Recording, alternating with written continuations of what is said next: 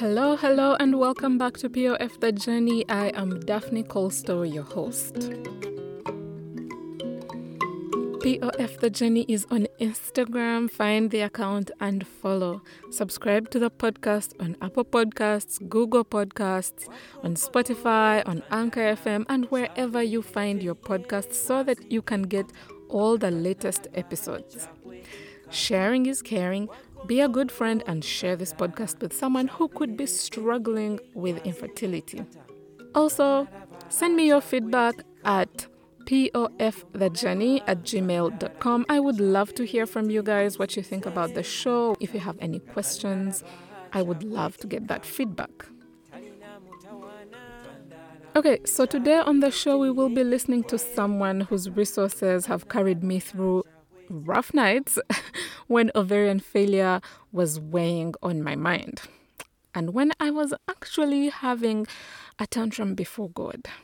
Yes, she is the author of the book 31 Days of Prayer During Infertility and a blogger at Amateur Nester. This is Lisa Newton's story. While my experience with infertility is with premature ovarian failure, Lisa's experience is with something completely different a short luteal phase. These are all different forms of infertility, but they lead to the same thing an empty crib. I'll let Lisa tell you her story. Um, well, we started trying to conceive uh, the, around the middle of 2012, about a year after we got married and I had gone to the doctor for a checkup before. Said we want to get pregnant, and she said, "Okay, let me take some blood. Everything looks good. You shouldn't have any problems." Great. And about six months or seven months into things, we had had not had any success. I was realizing that um, I had kind of a short luteal phase. Mm-hmm. Um, after I ovulated, my periods were coming like eight or nine days later, which okay. is, too short. It's not optimal.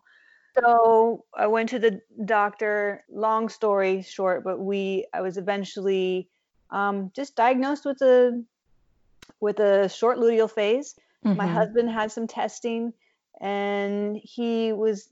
They said it, he was a little subpar uh, mm-hmm. his sperm, but not too bad. The doctor said um, we put you on Clomid. That'll probably do it. Yeah. Clomid with an IUI. And so okay. um, we did three of those mm-hmm. and nothing worked. Yep. And then our fourth Clomid IUI cycle, um, we had to cancel because I didn't respond well enough. Then they started to think, well, uh, maybe maybe your eggs are not so great. Um, oh, and I should also say I had been tested. Um, my tubes were clear. Everything was fine mm-hmm. there. Mm-hmm they suspected that maybe I had some mild endometriosis, um, but that was never confirmed because my insurance wouldn't pay for the procedure to confirm it unless it came back positive. That's so frustrating about right. insurance. right. and so it was a big risk. And if it came back neg- negative, it was $10,000. Yeah. So then we moved on to IVFs and we ended up doing three IVF cycles uh, I should say, three fresh cycles and one frozen cycle. Okay. And the third fresh cycle worked. Um, Amazing. yeah, and that was my that was my daughter. She's now four and a half years old. And then um, we had a miraculous pregnancy later mm-hmm. on. Uh, mm-hmm. My second daughter was born uh, without any assistance. It was a big surprise, and yeah. um, she will be two next week. So, inevitably, Lisa and I had to kickstart our conversation with the biggest elephant in our cyber room navigating our faith while facing a circumstance that seems contrary to what you'd imagine God planned for our lives, especially based on all the promises that we read in the Bible.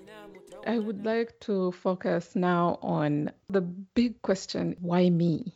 Hmm. Especially when you start to look at scriptures like Jeremiah 29 11 and how God has plans for a hope and a future for you mm-hmm. and plans for good and not harm, we instinctively interpret this as well, God has pain free plans for us. Right. and so every bad thing will go away. Right. I wish. That's hard, right? Yes. and and I I don't know that I um, fully understand it myself either. Many theologians have studied this question for centuries, right? Mhm. Um, I think for me, it just came down to do I believe that God is good? I do. Do I believe that He does what is best for me? Yes. And even if I don't understand how this pain can be best and good, I have to trust.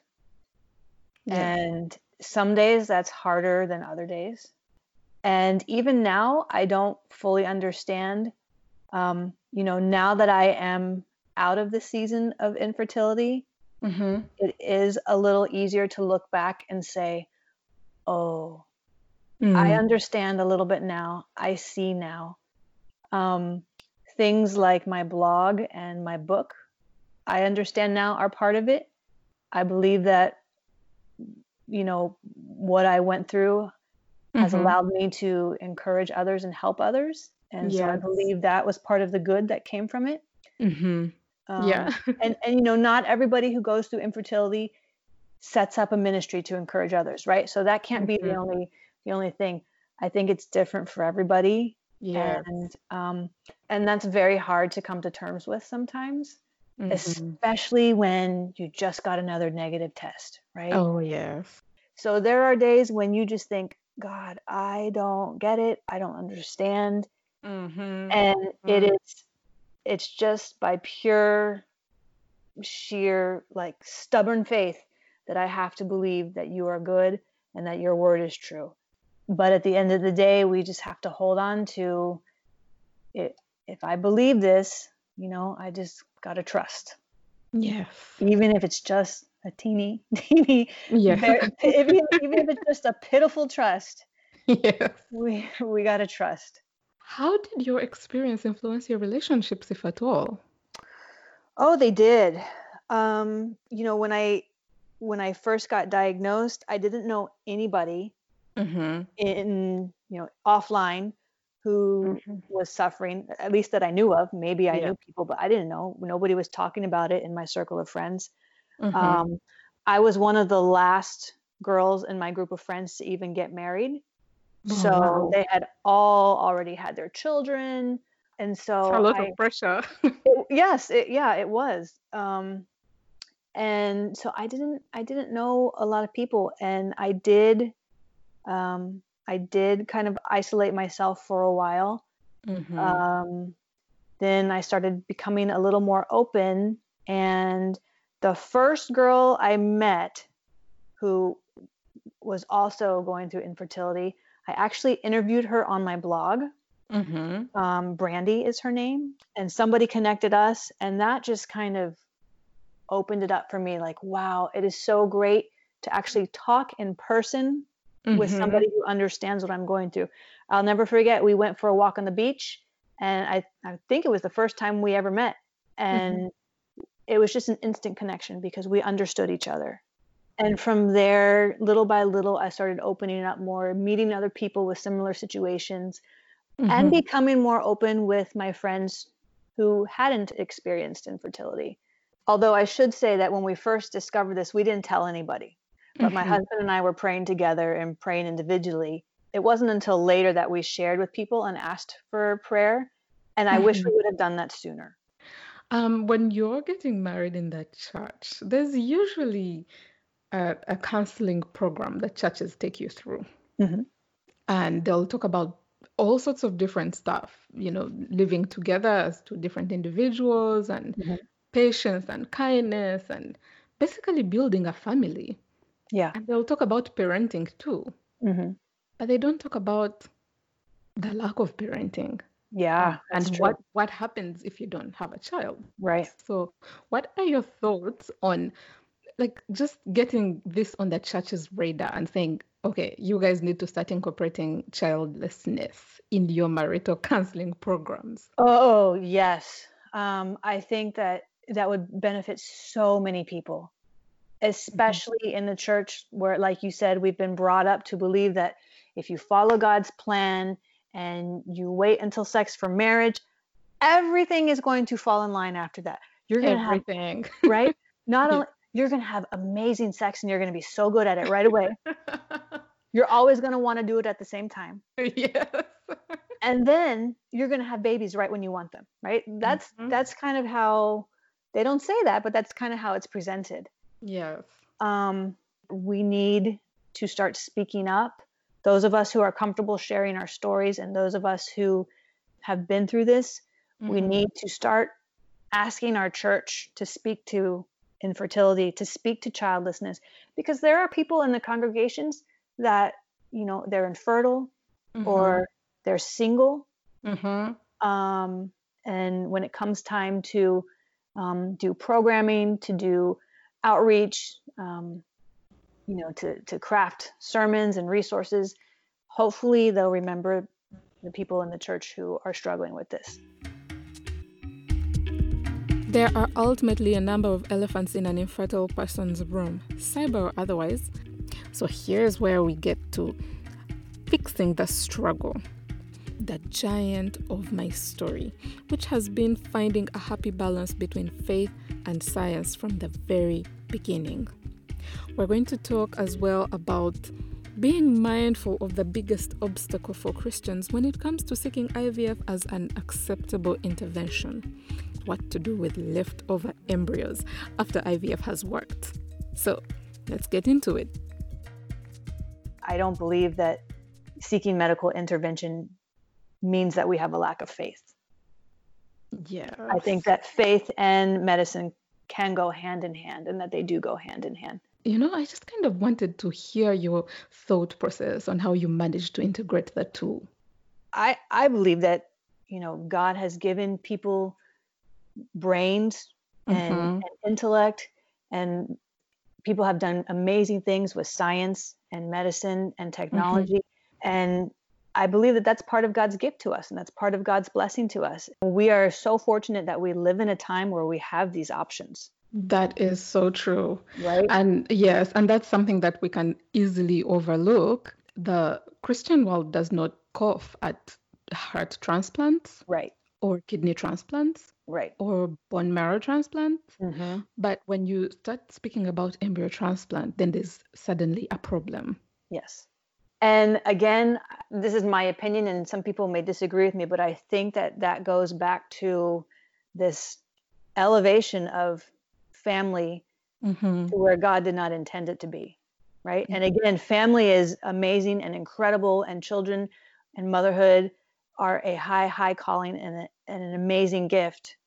But it's not the ultimate, that's not our ultimate purpose in our life. Right. Mm-hmm. Our ultimate mm-hmm. purpose is to love God, to serve others, to glorify God. And and so I think that people get nervous and people get scared when we start creating our families in ways that are different. Yes. Um, absolutely. Yeah, and like you said, nobody nobody bats an eye if we go and we um, get our broken bones fixed, or if mm-hmm. we, you know, if if we take medicine for diabetes or a heart problem, Mm-hmm. Um, so why is it different? I mm-hmm. do caution people that we need to be aware of some of the moral issues and ethical issues around yep. IVF, yep. right? Because um, we are dealing with embryos mm-hmm. and we are dealing with potential life or life because you know I've been open on my blog. I'm done having children. I have two children, mm-hmm. um, and I have eight embryos that are frozen and there is no way that I can transfer and carry eight embryos. Definitely not. So my husband and I ha- have this big decision, and we've had this decision now for five years. What do we do with these eight embryos? So two years ago, you said you did not know exactly what it is you wanted to do with them. Mm-hmm. mm-hmm. And so, has anything changed? No. And this is why I'm talking about it uh-huh. because it this is probably the hardest decision my husband and I will ever make as a married couple. Mm-hmm. Um, I just paid another thousand dollars so we can keep them in storage. and have another year to decide. Mm-hmm. Um, the way that my clinic works is that the price goes up every year. It's a lot of pressure. Um, yep. um, this is not something that we thought about really when we did IVF. And so I just want people to, you know, just be aware that these are the decisions that you'll have to make. And we don't regret IVF. I would do it again in a heartbeat. But I think that we would have we would have had more conversation about it Mm-hmm. before we did it. At this point, my husband and I have come to terms with having to use IVF as an intervention. That is in itself a great gift in terms of access, wisdom, and the fact that there are available resources to allow us to use it. However, there is yet another elephant. When do you stop? IVF can be all consuming. The pursuit of parenthood can be all consuming. And I completely fear and worry about morphing into this IVF obsessed child seeking person to a point of insanity. So, when do you stop? When is enough enough?